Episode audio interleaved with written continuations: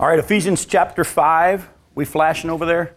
Good deal. Ephesians chapter 5, verses 21. for, those, for those listening online, I meant is the recording button light lit up, all right? Ephesians chapter 5, verses 21 through 33. All right, starting verse 21. We left off with this verse for a reason because it's actually tied to where we're going to be going. In verse 21 of Ephesians 5, submit to, submitting to one another out of reverence for Christ. Wives, submit to your own husbands as to the Lord, for the husband is the head of the wife, even as Christ is the head of the church, his body, and is himself its Savior. Now, as the church submits to Christ, so also wives should submit in everything to their husbands. Husbands, love your wives as Christ loved the church and gave himself up for her that he might sanctify her, having cleansed her by the washing of water with the word, so that he might present the church to himself in splendor, without spot or wrinkle or any such thing, that she might be holy and without blemish. In the same way, husbands should love their wives as their own bodies. He who loves his wife loves himself. For no one ever hated his own flesh, but nourishes and cherishes it, just as Christ does the church, because we are members of his body. Therefore, a man shall leave his father and mother and hold fast to his wife, and the two shall become one flesh. This mystery is profound, and I am saying that it refers to Christ and the church. However, let each one of you love his wife as himself, and let the wife see that she respects her husband. That's what we're going to try to get through tonight. There's a lot here, but as I get started, I just want to kind of point out to you that most people in the church today can quote. They might not tell you exactly where the address is, but most people could quote Ephesians 5:22 where it says wives submit to your husbands as unto the Lord. But if I were to ask most of you, uh, what does verse 21 say?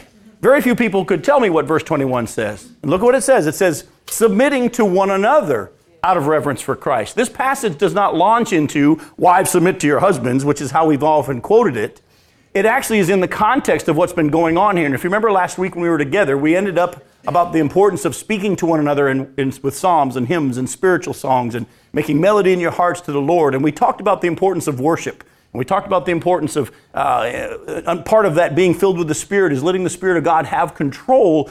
And how we do that is, is we worship Him and we praise Him, even in the midst of struggles. But it's ironic to me. Look closely at this passage in verse 21 it says submitting to one another out of reverence for Christ. Has anybody caught that it's not a capital S, it's a, it's a small s, which means it's actually in the middle of the sentence? In the context of this passage, it's actually the submitting to one another is tied to what here in the context? It's tied to our worship. In the context, it's actually in that section that's talking about our worship. And as, as I'm going to take some time to show you, uh, this word submit could also be translated defer to. It's, you always kind of picture somebody, you know, someone goes to a door and one of them will get the door and they'll say, no, no, you first. That kind of a thing. This is the picture of submission. It's a deferring to one another. And in the context, it says, in your worship, defer to one another. Now, isn't it ironic that one of the biggest struggles we have in our churches today is worship wars in the fact that we don't defer to each other when it comes to that, but we actually set up our camps to, to fight for our kind of music. Amen. The Bible says there's psalms and there's hymns and there's spiritual songs. There's a whole myriad of such. And we, we think that we have made it work out because, well, we're going to have so many traditional songs and so many choruses, and, and we'll try to keep track and keep it balanced and fair and even. And it's not what the Bible teaches, folks. You see, uh, one of the things I've always wrestled with as a pastor and also in ministry as I help churches try to get turned back around is when it comes to worship, I've always had this mindset. When you take your family to Disney, you got a choice. We're either going to do this park as a family, or we're going to split up and everybody go do their own thing. Because you know, as you go to you go to Magic Kingdom, there are some people that love Small World. Personally, not one. Actually, we got stuck on Small World one time. It broke. It literally broke down, and we were stuck in the boat. And the thing I told them afterwards was this. When we finally got off, I said, Look, things break down. I understand that. The fact that it broke down is not a problem. Please, next time, just turn the music off until it's fixed. Because, yeah, trust me, it was, it was tough. But you know what? For some people, they love Small World, but for others, it's too slow. Others think Space Mountain is it. Other thing is too wild and too crazy. So you, when you get together and you want to go to Magic Kingdom and you want to do it as a family, you got to decide we're going to do this as a family or we're also going to split up and do our own thing. If we're going to do it as a family, as, as your dad, I would say, look, some of you think Small World is too slow, but for the sake of your brother and your sister, ride it and be quiet. Some of you think Space Mountain's too wild. You know what? There's a thing called the walkthrough. You actually be in line with us right until you get on, and you can just go out that little door and meet us when, when everybody gets off. The purpose is we want to stay together as a family. And in this context, it says submitting to one another in the context, in our worship, out of what? Reverence, for Christ. And you're going to see tonight as we do a study on submission and husbands and wives and all this kind of stuff, the issue is we're doing this because, not it's best for the church, we're doing it because of what Jesus has said, because of his commands, because of his design, because of his order, because of what he's, he's set up and for our best. But we need to understand I'm not doing this for any other reason. I'm not even doing it because the preacher said so. Doing it because of my reverence for Christ.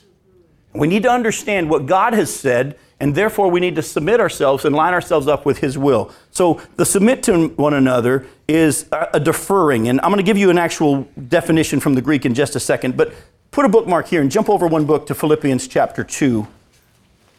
You're going to see this whole mindset throughout all the scriptures. You're going to see it over and over and over. But I just want to pull out a few places. In Philippians chapter 2, look at verses 1 through 4. Paul says, So if there is any encouragement in Christ, any comfort from love, any participation in the Spirit, any affection and sympathy. Complete my joy by being of the same mind, having the same love, being in full accord and of one mind. Do nothing from selfish ambition or conceit, but in humility count others more significant than yourselves. Let each of you look not only to his own interest, but also to the interests of others. Do you see what's saying here?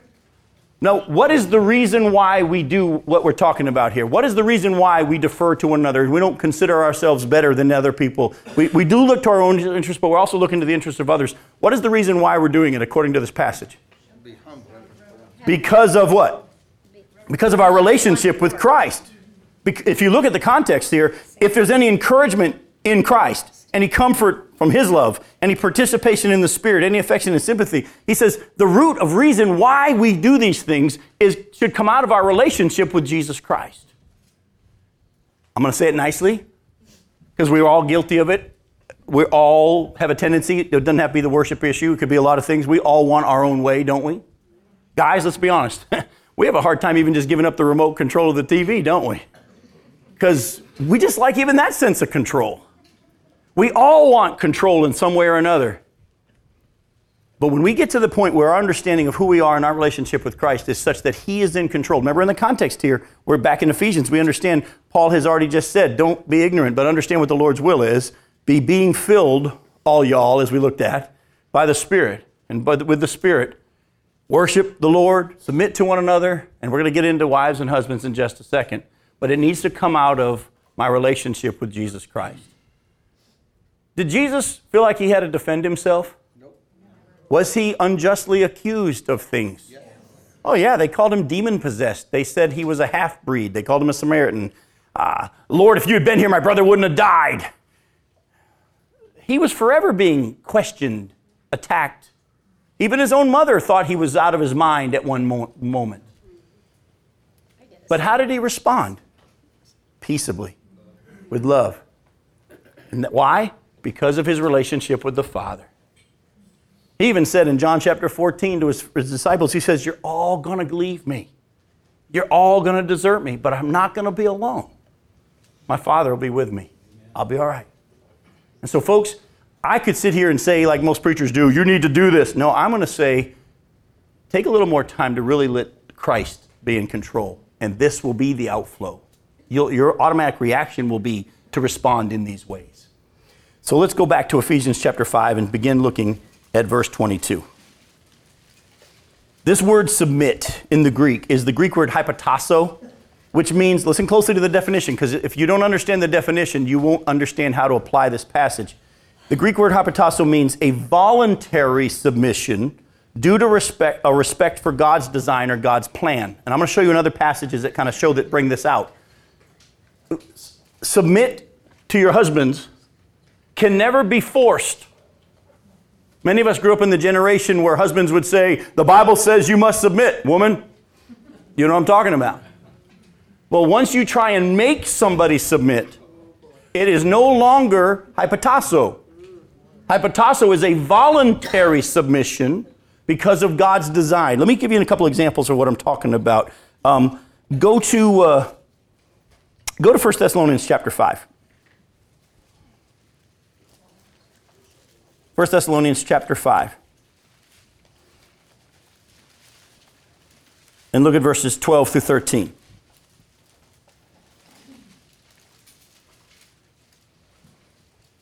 It says, We ask you, brothers, to respect those who labor among you and are over you in the Lord and admonish you, and to esteem them very highly in love because of what? Because of their work and be at peace among yourselves. This word respect we also see come out at the end of our passage in Ephesians. Remember, the very end, husbands love your wives as your own body, and wives make sure that you respect your husbands. God has designed roles. God has designed roles in the church, God has designed roles in the home, and God has designed it for a purpose. We understand, hopefully, that God has designed there are going to be those in church, Bible calls them elders, it's not just the pastors, but it's also, I think the Bible teaches there should be a group of men who are within the body, who are spiritually mature, who are going to be given responsibility spiritually to oversee the body. We're to respect them. Why? Because they've earned it? No, because of their role, because of the position God has given them. And what do we do? We voluntarily defer and submit. Why?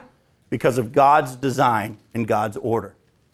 Wives, in the same way, God, and you're going to see it here in a little bit as we break it, this all down. God has designed in the home that the husband be the head of the wife.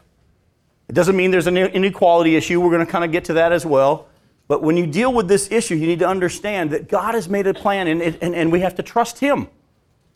We have to trust Him. And what do we do? We voluntarily choose to defer because of what God has said out of reverence for Christ. Uh, look at another passage. Let me show you another one uh, that talks about this Hebrews chapter 13, verse 17.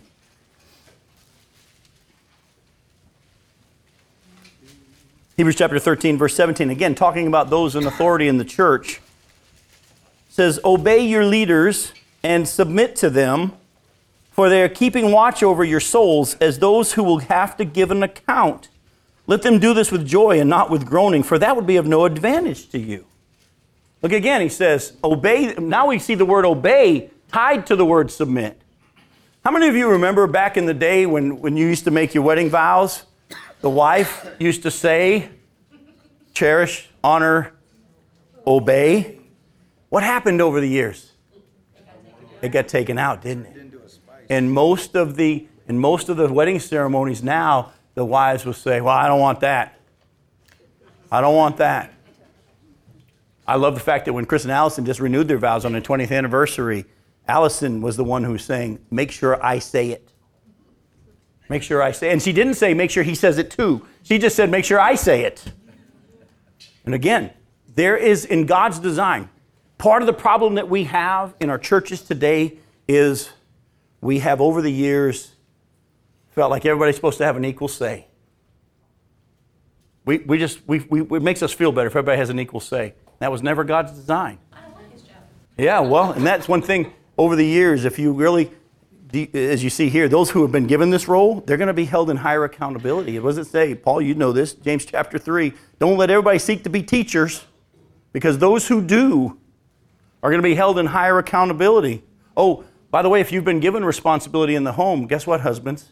If you have been called to be the head, you will be held in higher accountability one day when you stand before the Lord as to how you did what He had for you to be.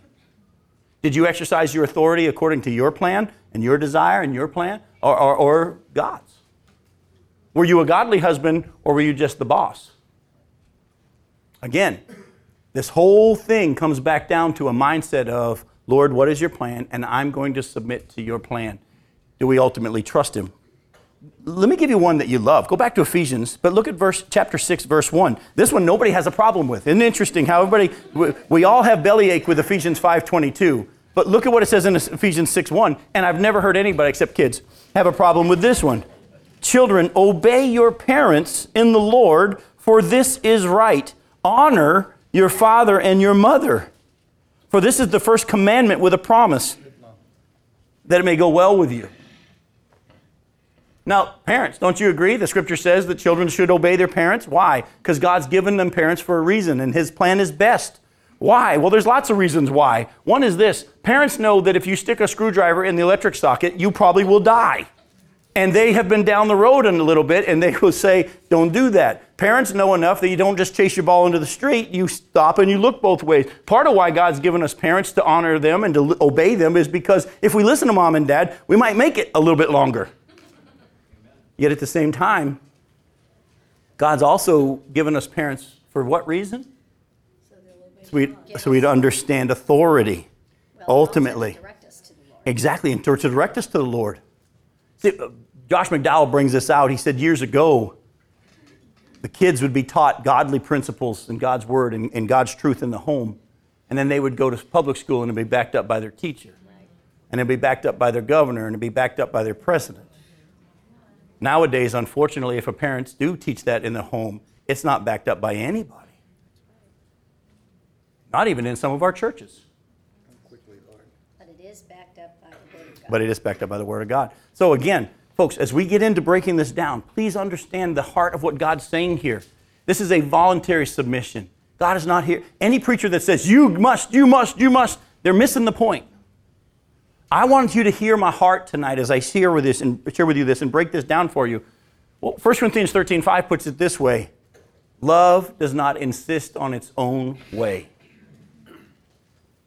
Love does not insist on its own way. Corinthians, just go back to definition of love. Exactly. All we break that all the way down. Wives, maybe this is easier for you to hear it this way. Do not insist on your own way when it comes to your husbands but be willing to defer to him out of reverence for Christ and his plan for order in the home. Then it goes on back in Ephesians chapter 5 to say this Submit to your husbands as what? As to the Lord. Now, this is something I want to make sure we clarify. This is not saying that the husband has the exact same authority over the wife as the Lord Jesus does. You're not her Lord in that sense. That's not what it's saying. So help me out if it's not saying that, what is it saying then when he says, submit to your husbands as to the Lord? What are some ideas? What are some thoughts you might have? What's he, what's he saying? In the same manner. In the same manner, yes. Show respect. Show respect. Keep going. Reverence. Definitely reverence. But when, he, when he's saying, do this as, as unto the Lord, what's he really saying? According to the word.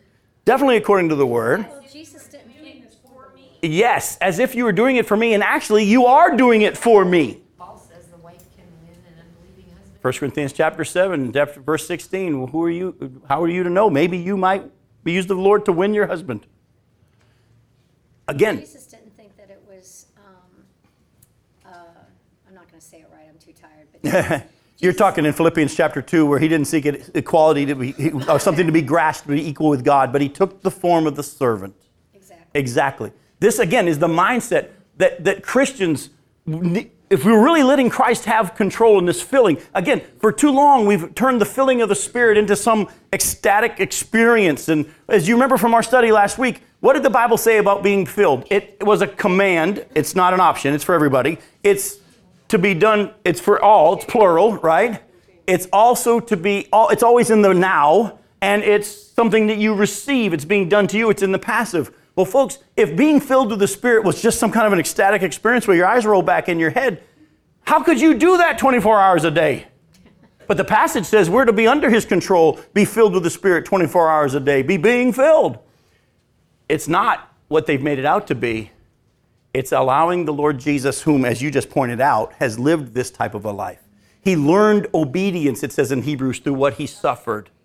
He took the role of a servant. Here was the Creator God who was literally allowing people to mock him. And what did he do? Knowing full well that Judas was going to deny him and, and, and, and turn him in, and he continued to reach out to him in love. Some of you, I don't know what's going on in your home. Some of you might have someone that's hard to live with on each side, whether it's a male or a female. What is God saying to you? He's saying, submit to one another, defer to one another because of who I am. And uh, husbands, I'm going to show you how I want you to act toward your wives. Wives, I want to show you how you need to act toward your husbands. He starts off with the wives and he says, You're to defer to them out of your reverence for Jesus Christ. You're not to be the one who wants to be in charge. You're not to be the one who wants to call the shots. Now, uh, let me help you out, ladies. This goes all the way back to Genesis. This is a problem, goes all the way back to Genesis. If we're not going to take the time to do that because I have so much I want to get into tonight. But if you go and do a study, you will see that Eve took the role that God had designed for the man, and she took the lead when it came to eating the fruit. The Bible says that Adam was right there with her. What did he do? Did he take the role that he was supposed to have in being leader? No, he submitted to her authority, and they both ate. And then God shows up and he says, Because you've done this, you're going to have the battle of the sexes from now on. Eve, your desire is going to be for your husband. And that doesn't mean it's going to be like, oh, I love my. No, actually, that same word desire you'll see in Genesis chapter 4, where God comes to Cain when he's thinking about killing his brother. And he says, Sin is crouching at your door. It desires to have mastery over you. We know full well what that desire means. He wasn't in love with his brother, he wanted to control and to kill. He says to Eve, Your desire is going to be to control your husband. Adam, because of this, you're going to want to rule. You're going to think the only way you can get your control back is to be caveman, be boss, submit, woman. And for too long, we've even heard in the church that attitude taught. That was never what the scripture taught at all. So, wives, it's in your flesh. You know it. We know it. You can't help it sometimes. Well, that's true. That's why we have to learn to let the Spirit of God continually have control. You would never know what God's going to do when you defer. I've shared this with some of you, and some of you might have not heard this.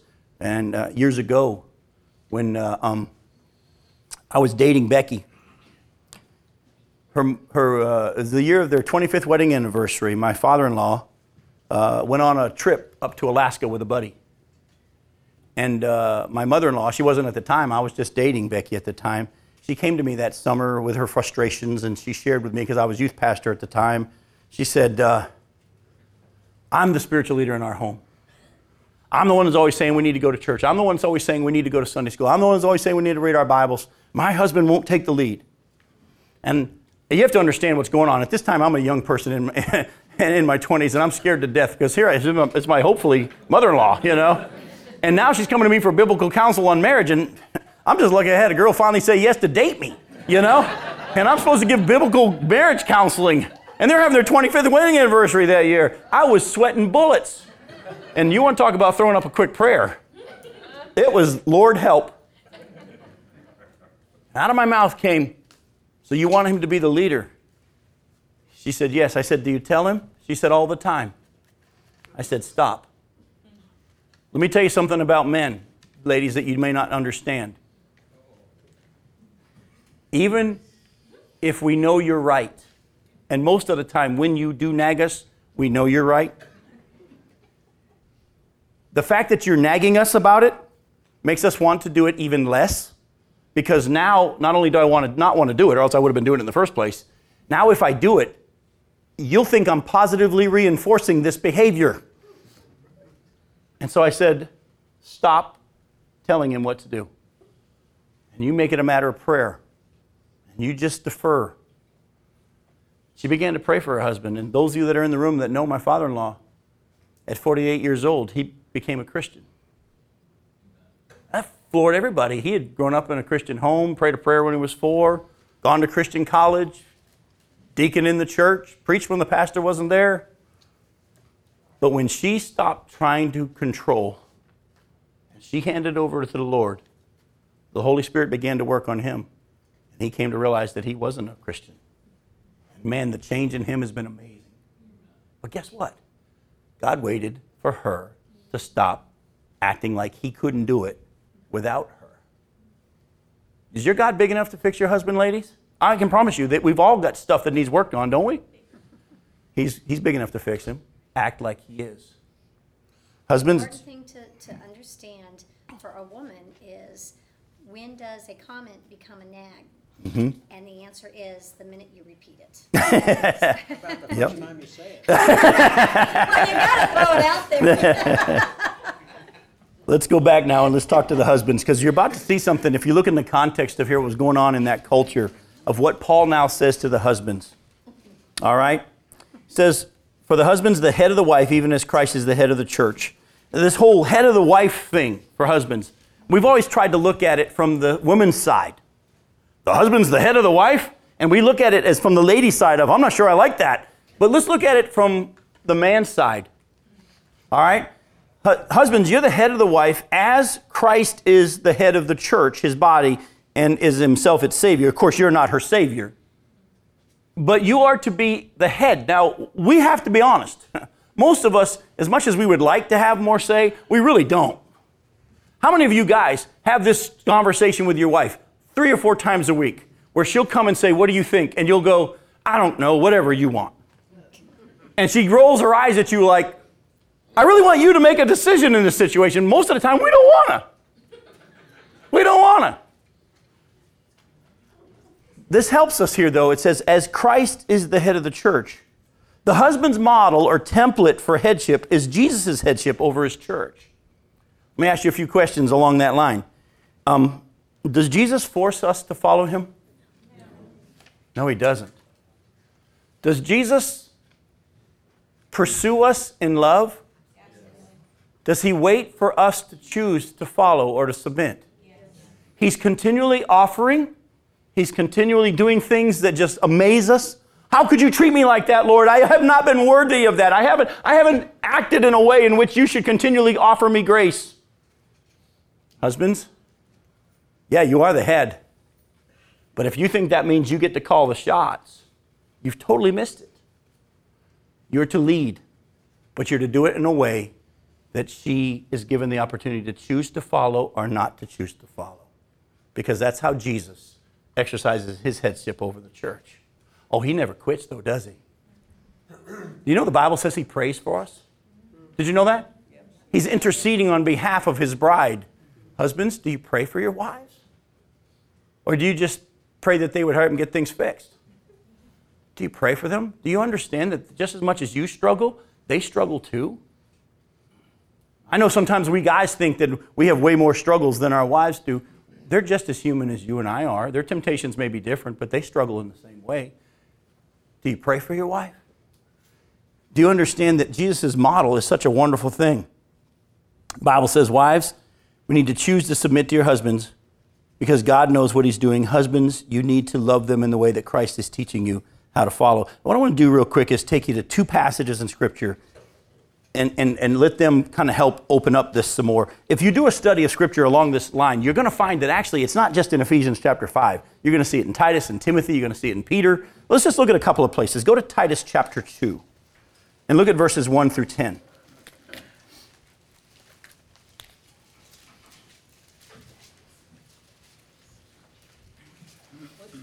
Titus chapter 2, starting in verse 1, and we'll go all the way through verse 10. Remember, this is Paul's writing to Titus here, who's a leader in that church. He says, But as for you, teach what accords with sound doctrine. Older men are to be sober minded, dignified, self controlled, sound in faith, in love, and in steadfastness. Older women likewise are to be reverent in behavior, not slanderers or slaves to much wine. They are to teach what is good, and so train the young women to love their husbands and children to be self controlled, pure, working at home, kind, and what? Subjective. Submissive or subject to their own husbands. Older women are to be teaching younger women to do this. They're not to be gossips and slanderers. They're not to be talking bad about everybody.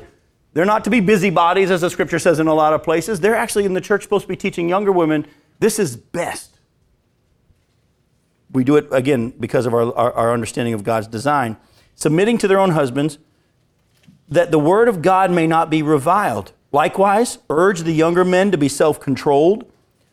Show yourself in all respects to be a model of good works, and in your teaching, show integrity, dignity, and sound speech that cannot be condemned, so that an opponent may be put to shame, having nothing evil to say about us.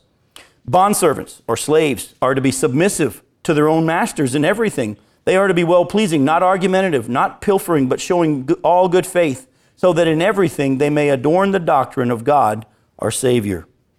Go to 1 Peter chapter 3. 1 Peter chapter 3 verses 1 through 6.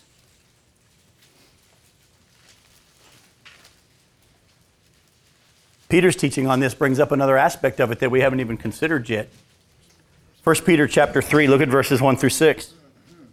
It says, Likewise, wives, be subject to your own husbands, so that even if some do not obey the word, they may be won without a word by the conduct of their wives.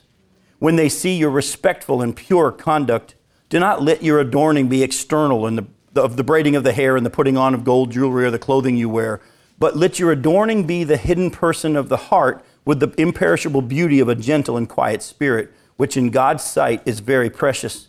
For this is how the holy women who hoped in God used to adorn themselves by submitting to their own husbands, as Sarah obeyed Abraham, calling him Lord, and you are her children if you do good. Do not fear anything that is frightening.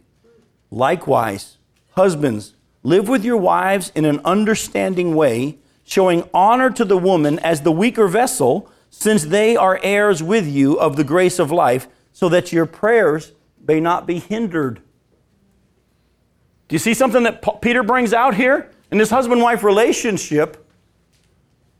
When we are not w- willing to be obedient to the command of God in the scriptures when it comes to how we're to treat each other, it actually affects our relationship with the Lord. Can anybody tell me why? Anybody have any idea why this affects our relationship with the Lord? Because we're one. Yes, because we're one. Keep going. There's other reasons. Go ahead. Because the husband-wife relationship is a direct example of the relationship with Christ and his bride. That's right. He has designed the husband-wife relationship to be a picture of the husband-wife relationship. I'm sorry, of the the right relationship between Jesus and his church. Nothing goes right when your wife's mad at you. Nothing goes right when your wife's mad at you. Yeah. Yeah, and, and I'm not going to even get into why, Mark, she would ever get mad at you, but uh,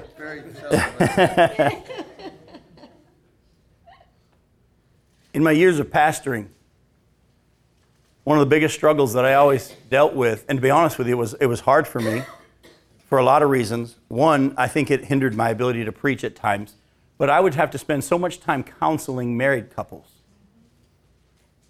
The saddest thing is all my years, I wish I could tell you the wonderful stories of fixed marriages, people obeying the Spirit and submitting to one another.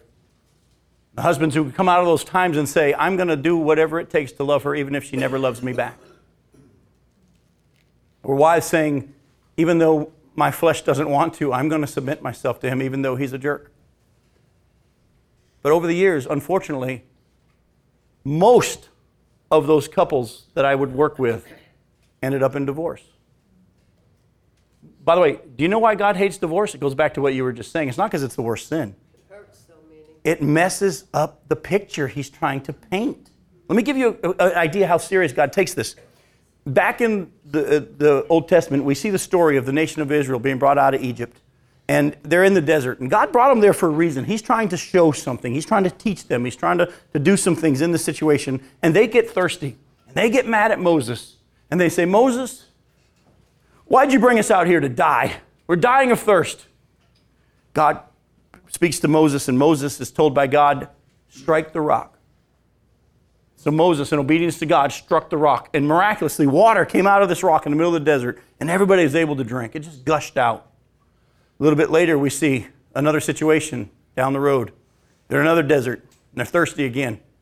People get all mad again, and God says to him this time, Don't strike the rock. What did he tell him to do?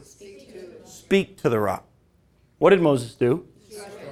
He struck the rock. Now, he struck it the first time and no water flowed. He struck it a second time and God, in His mercy, allowed water to flow. But what did God just say to him after that? Because of this, you won't get into the, the promised land. Doesn't mean you won't go to heaven. Don't misunderstand. It wasn't saying you miss out on heaven, but he missed out on the blessing of obedience. Why was it such a big deal? I mean, good grief. I mean, you and I would have been in the same situation with all those people yelling at us. I mean, come on. Because Christ is. Because Christ is the rock. Why was he saying strike it the first time and the next time speak to it? He was painting a picture for the people. Folks, Jesus is the rock. The Bible is very clear that the rock represents Christ. The water represents the Holy Spirit. In order for the Holy Spirit to come, in order for the grace to be flowing, the rock had to be struck, and he was on the cross. But does he need to be struck anymore? How do you receive the Holy Spirit now that He's been struck? You speak to the rock, you ask Him, and He'll give you eternal life. He'll give you salvation, He'll give you grace. God was painting a picture, and what did Moses do? He messed the picture up. Husbands, wives, we don't even have to let it get to the divorce issue. You got a squabble going on at home?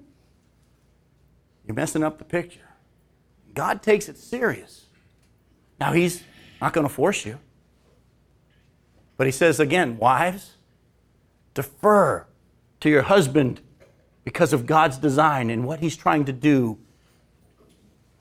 How many of you have ever thought, man, I really want to be a, a really obedient follower of Jesus Christ? Haven't we all felt that?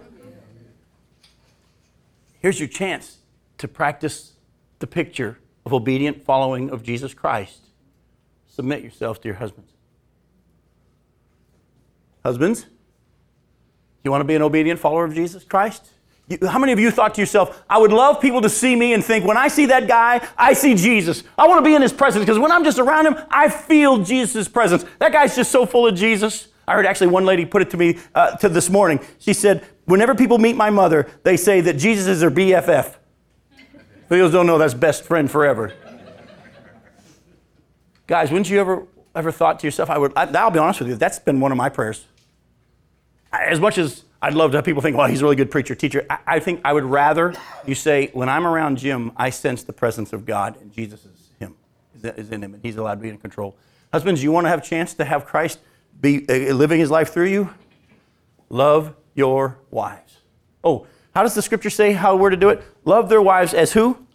As Christ loved the church. Um, it, yeah, look at the passage. Look closely. Does anybody see the tense of the word? Look at it says, verse 25 Husbands, love your wives as Christ loved, past tense, the church. Now, wait a minute. What? I thought Jesus still loves me. What do you mean loved? No, in the context, what is that loved, past tense, pointing to? The sacrifice of himself on the cross. Husbands, be willing to die for your wife. Now you say, what do you mean? Jump in front of a car? No.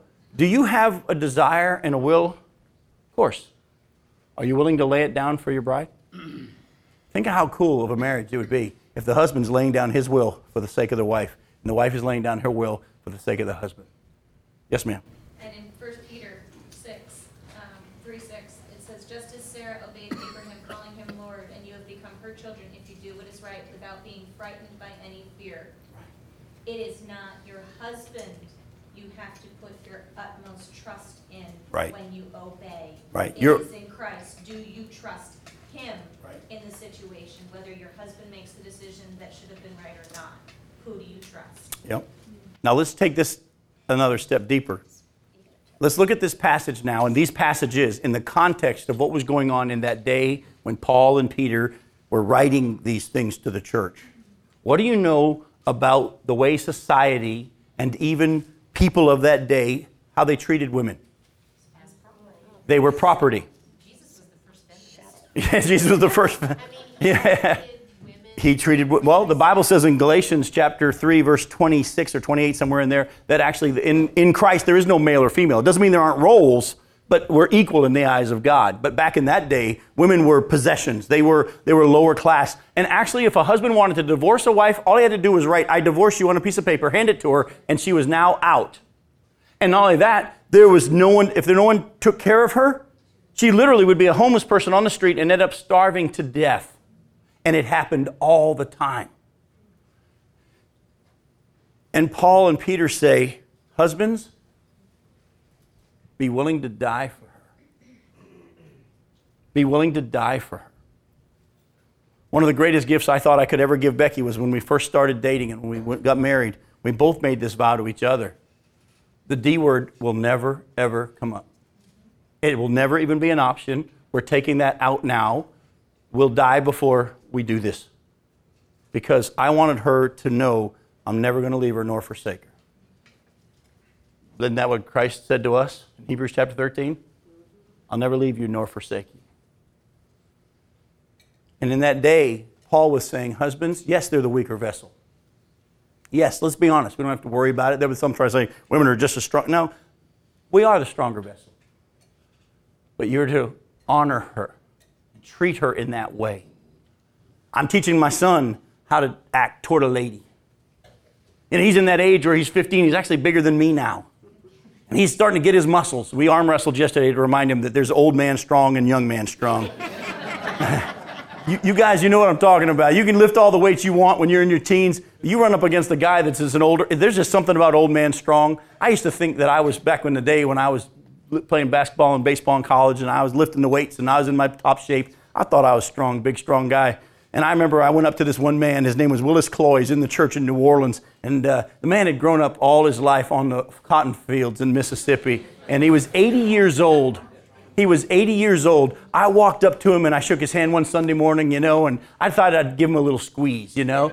Well, Willis got a little twinkle in his eye and squeezed back. And I thought, that's pretty good. So I decided I'm going to squeeze a little more. And Willis smiled at me and squeezed a little more back. So now it's turned into a man again. I mean, we're talking two rams wanting to do this, all right? And uh, so I then decide, before he hurts me, I better give him everything I got. and so I did. I gave him everything I had. He didn't even flinch. so now, there, the, the, the, I, I, now I'm out of cards when it comes to squeezing. So I have to now try to use psychology on this guy because he's about to break my hand, but I'm not going to let him know that. And so I then looked him in the eye and I said, I'm taking it easy on you, old man. Lying through my teeth, baby, because the whole time I'm saying it, I'm squeezing with everything I got. He smiled and he said, I'm taking it easy on you. And he just went pop. And I dropped. I'm not kidding. I dropped. I was in my suit and tie. I dropped to the floor. Oh, and I thanked him for not sending me to the hospital. It was, uh, there's a difference between old man strong and young man strong. But you know what? My son is in that phase where he's starting, and I have to say, you don't go pick up your mama. Because he wants to pick her up, show how strong he is. That's not how you treat a lady. That's not how you treat a lady. She's the weaker vessel, and you need to honor her. You need to hold the door for. You need to, you ask our kids, we have a lot of different rules, as you know, but there are two that will get you pretty much put to death. One is you don't lie. The moment we catch you in a lie, how are we going to ever trust you again? You do not lie. And you ask our kids, they'll tell you what they are. And number two is you never backtalk mama. You never backtalk mama. Because we wanted to teach them from the beginning. And, and you know what? We're not perfect in this, but let me give you a good example of how I've been blessed. And some of you heard me share this story before, some of you may not. When I was back pastor at Indialantic, came home one night from a long day of work and as you know, husbands, sometimes we get home from work and the last thing we want to be when we walk in the door is referee. You know what I'm talking about. But sometimes when the wife's been home dealing with all the kids, they're at that, all they can say is wait till your dad gets home. We've all heard that, haven't we? So I walk in the door and eh, there's just chaos going on. And there's tears and screaming and all this stuff. And Becky tells me what Nicole did. And my first reaction was Mount Vesuvius. And I said, Nicole, here's your consequence. Here's your discipline. You're going to your room for a year and a half. and Nicole, uh, whatever came out of my mouth was extremely unfair, right along that line. And Nicole looked at me and said, That's not fair. Mom, tell him it's not fair. And Becky stood there and she said, He's your father. You do what he says. Cole, of course, wants to go pack and when she's out of earshot, Becky said to me quietly, Can we go in the other room and let me tell you what all happened? And then she explained how, in her mind, I had been unfair, but you're the dad. You get to make the call. But I just want you to understand the rest of the story. Here's what's happened. And then I had to choose what my response was going to be. I was able to go back in to Nicole's room and say, Your mom and I have talked and I was unfair. You only have to be here for a year. but you see, in that instance was a picture of what we're talking about here. She could have easily said, Well, don't listen to your father, that's not right. And she could have taken the role of the head. But she submitted to me, even though she, at that time, was feeling like I was being unfair. And this, eh, you mamas, you know what I'm talking about, what goes on inside of you when you feel like your kids have been treated unfairly. But she submitted out of reverence for Christ. I then had to humble myself and go say, I was wrong. And the reason I've come to this realization is because your mom was very wise. But I was the one who made the decision. And it all was a picture of what God's designed. Folks, we, we ain't perfect. Please don't hear that. But I can promise you, we are reaping the benefits in our family of striving to live in accordance with God's design for the home. And it's best. It is best. But like you pointed out, the issue is do we really trust God? Do we really trust God? Yes, sir. Go ahead. Know, in both cases, it's us individually submitting to the Spirit in us. Yes.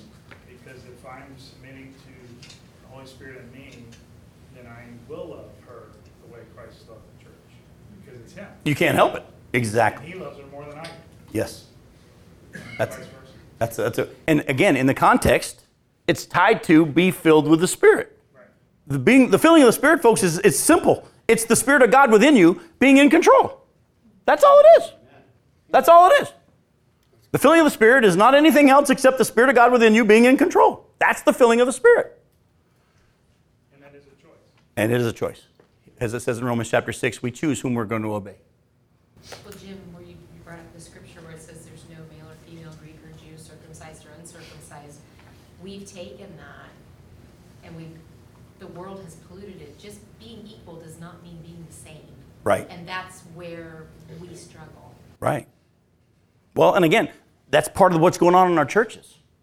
Because we've gone away from God's design for elders and we've gone to congregational government where everybody has an equal say, and we have some fun business meetings where we show that doesn't really go real well.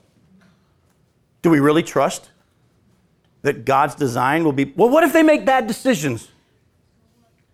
Well, you know, what, what well, let's just look at it with the husband wife relationship. What if your husband is someone you don't want to submit to? Husbands, what if your wife is someone you have a hard time loving? Well, let's go look at the context here again, what the passage says. Husbands, love your wives as Christ loved the church and he gave himself up for her. Hang on for a second. When did he do that? When yeah, according to Romans 5, when we were his still sinners, he died for us. When we were his enemies, he died for us. Were we lovable? No. But he did it anyway. Although, keep reading though, it gets even better.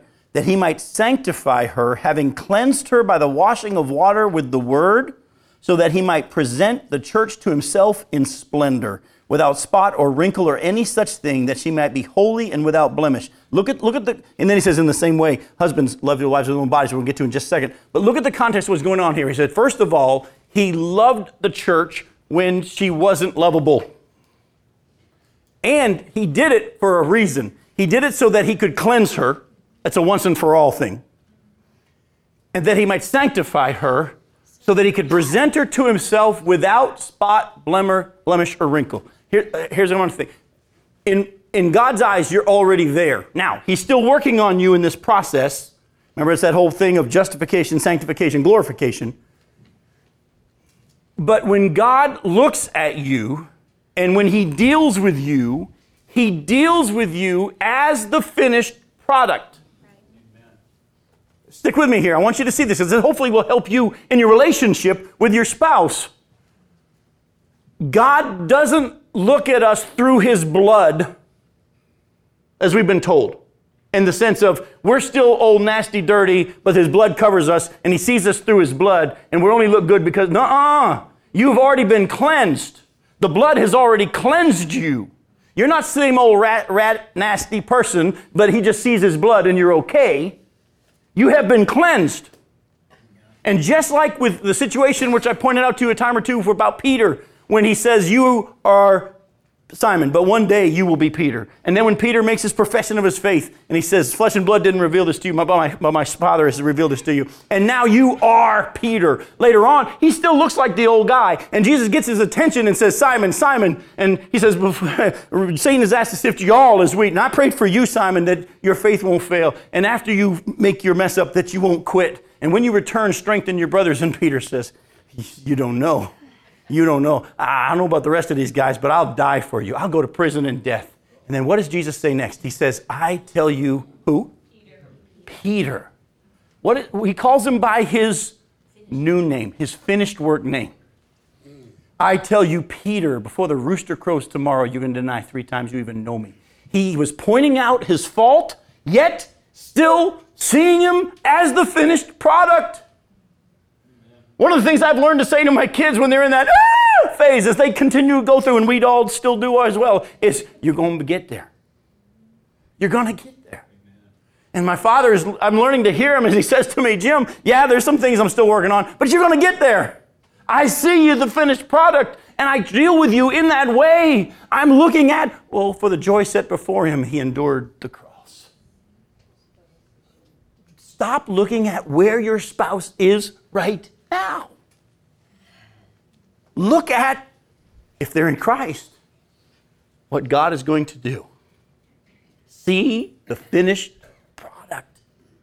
It'll make all the difference in how you treat them. Because you'll stop looking at how they are right now. Like I've told you before, the Bible teaches us to focus on the process, not the product, in, in the sense of trying to measure results right now. If we try to measure results right now, well, you guys are raising teenagers, you'll want to kill them, won't you? Because they are, they're not coming out like you thought they would. But if you're a godly parent, you'll focus on what's going to happen and you'll be faithful to the process. Yes, ma'am. It boils down to, do you love Christ enough to walk the path of that sanctification with your spouse through whatever that takes you? And the question is, what is okay? We all know that what we're looking at tonight is truth. What is the biggest struggle we face? Let's throw it out to me. What? Pride. Okay, in what way? You want your own way. You want your own way. Okay, let's just say that you actually swallow your pride and you humble yourself and you hand your spouse over to the Lord and you treat them the way the, the Lord says to, and you don't see any change. Faith. Say it. Faith. Faith. Fear of the pain What- what was the question? disobedience. The question is, what is our big struggle when that happens? We start to say, Lord, I did it, but. Because we expect the react instant Well, we response. have false expectations. So Yes, that's it exactly. We actually submit to God with false expectations. This is what I want you to understand. This is going to give you a little heads up because it's easy for us to say, okay, Jim, I, I hear you. I've never thought about it this way, but I'm going to go home and I'm going to try this. If you have false expectations, let Jesus do it. Hey, best way I can help you is this. Have you ever driven down a road and noticed someone hadn't cut their lawn? Does it bother you? Now, let me just ask you an honest question. You're driving down the road and someone hadn't mowed their lawn. Does it bother you? Hopefully not. I mean, hopefully, hopefully you're not going, but I didn't cut their grass. Listen, why shouldn't it? Why, sh- why shouldn't it? It shouldn't bother you. Why? It's because it's not your grass, right? It's one of the ways I've learned as to whether or not. what's that? Uh, it's all yours on your on your street. It's all your grass. Here's what I want you to hear: is this is when you hand something over to the Lord, it no longer is your grass, right? And whether it grows and becomes weeds or nothing happens, it's not your grass. When you catch yourself taking it back and worrying or getting upset, wait a minute, Lord, I gave that to you. That's not my grass anymore. I'm going to just act the way you tell me to act. Folks, let me just tell you, I have seen it over and over. When that happens, the Spirit of God is allowed to move. And as much as I told you, I saw a lot of marriages that wouldn't do that. I have seen those that have. kind of goes back to the old, you know, if, if a wife is nagging her husband, are we nagging God? I mean, if In a sense, truly- you are. And if we're truly in a, a believing relationship with Him and we are speaking to Him and he, we know that He listens, He says, I hear. He knows already. So, you know, not to be offended by His methods. Right. Exactly. I love how you put it. We're really nagging God. If this is true, we're really nagging God. Because the issue really isn't this flesh and blood, it's a spiritual issue. Let's wrap up with this. The scripture teaches that we're to love our wives as our own bodies. Why? Why? Because Christ and the church become one, and, and because you are one. Remember, the, the man shall what? He shall leave his father and mother, cleave unto his wife, and the two shall become one flesh. That's why sexual sin is kind of serious in the eyes of God, because you're joining yourself in union to someone who God didn't want you to join yourself in union with, especially if you're married. God has designed this relationship, and the Bible says it's a mystery, but it doesn't really mean a mystery in the sense of we'll never figure it out. It's actually the word mystery is it's, it's been something that's been veiled, but now it's being opened up. This has actually all along been pointing to Christ and his church. And in Christ and the church, we become one. What is the attitude of those of us who are the bride of Christ? We are to submit ourselves to the Lord Jesus Christ. Lord, here's my will, but nevertheless, not my will, but yours. Husbands, you're also to be picturing the relationship of Christ to his church. He doesn't force us, he's patient. His mercies are new every morning. He's gentle, he's kind. Be honest, it's not one of the first things we think of when we describe ourselves. We want to think about intelligent, quick witted, bold, man in charge. But Jesus is trying to show through us what Christ really looks like. Satan is out to attack the church. Agreed? You know where he really wants to attack the church? In the home. In the home. In the husband wife relationship, he wants to attack the church in the family. Why? Because this is one of the ways God is, one of the greatest ways God is designed to model his gospel to the world. If he can blow it up there, he can definitely have an effect on how the gospel is presented. So, stop trying to make each other do the other. Don't worry about whether or not your spouse does what they're supposed to do. As far as it lives, lies with you, live at peace with everyone. Be obedient to the Spirit of God and watch the benefits result. Let me pray for us. Father, everything we've heard tonight we know is true. And those of us I believe most of us here have your spirit within us, and, and, and, and it resonates with our spirit. We know this is truth. Yet at the same time, not only your mercies new every morning, our flesh is renewed every morning. We have to daily lay it on the altar. But Lord, you're teaching us what it means to be filled with your spirit. You're teaching us what it means to allow you to have control. We choose whom we're going to obey. We have to know what your word says, and then we need to ask you to do it and believe that you will. And so, Lord, my prayer now is, is that husbands would seek by faith to allow you to show them what loving their spouse looks like in their home, the specifics of it. Lord, the neat thing is in each of our relationships, you know us all intimately, and your relationship with each of us is a little bit different because you know how to relate to us. And in the same way, husband wife relationships are going to be a little bit quirky in the sense they're going to be different, but that's okay. Lord, teach us husbands how to love our wives. Lord, you have desire to manifest the beauty of the bride through women and through wives in the home. Father, give grace to these ladies as they yield to your spirit. And the power of your spirit is released as both husband and wife begin to let you have control. Lord, heal marriages. Lord, heal marriages not only that are in this room, heal marriages that are listening right now online, wherever they may be. Father, right now, the enemy's winning, but that's okay. It doesn't mean he's not, uh, that you're not more powerful. You are. But we need to stop thinking we need to go to a special service and begin to believe that you will take control by your Spirit as we yield to you in obedience. May it start in our homes. And Father, I thank you for the fact that some of the men in here who might struggle with pornography, others who struggle with other addictions and things like that, I believe that your Spirit's showing me that as we yield to you in this area, whether it comes to our spouses, those other areas go out the window as well.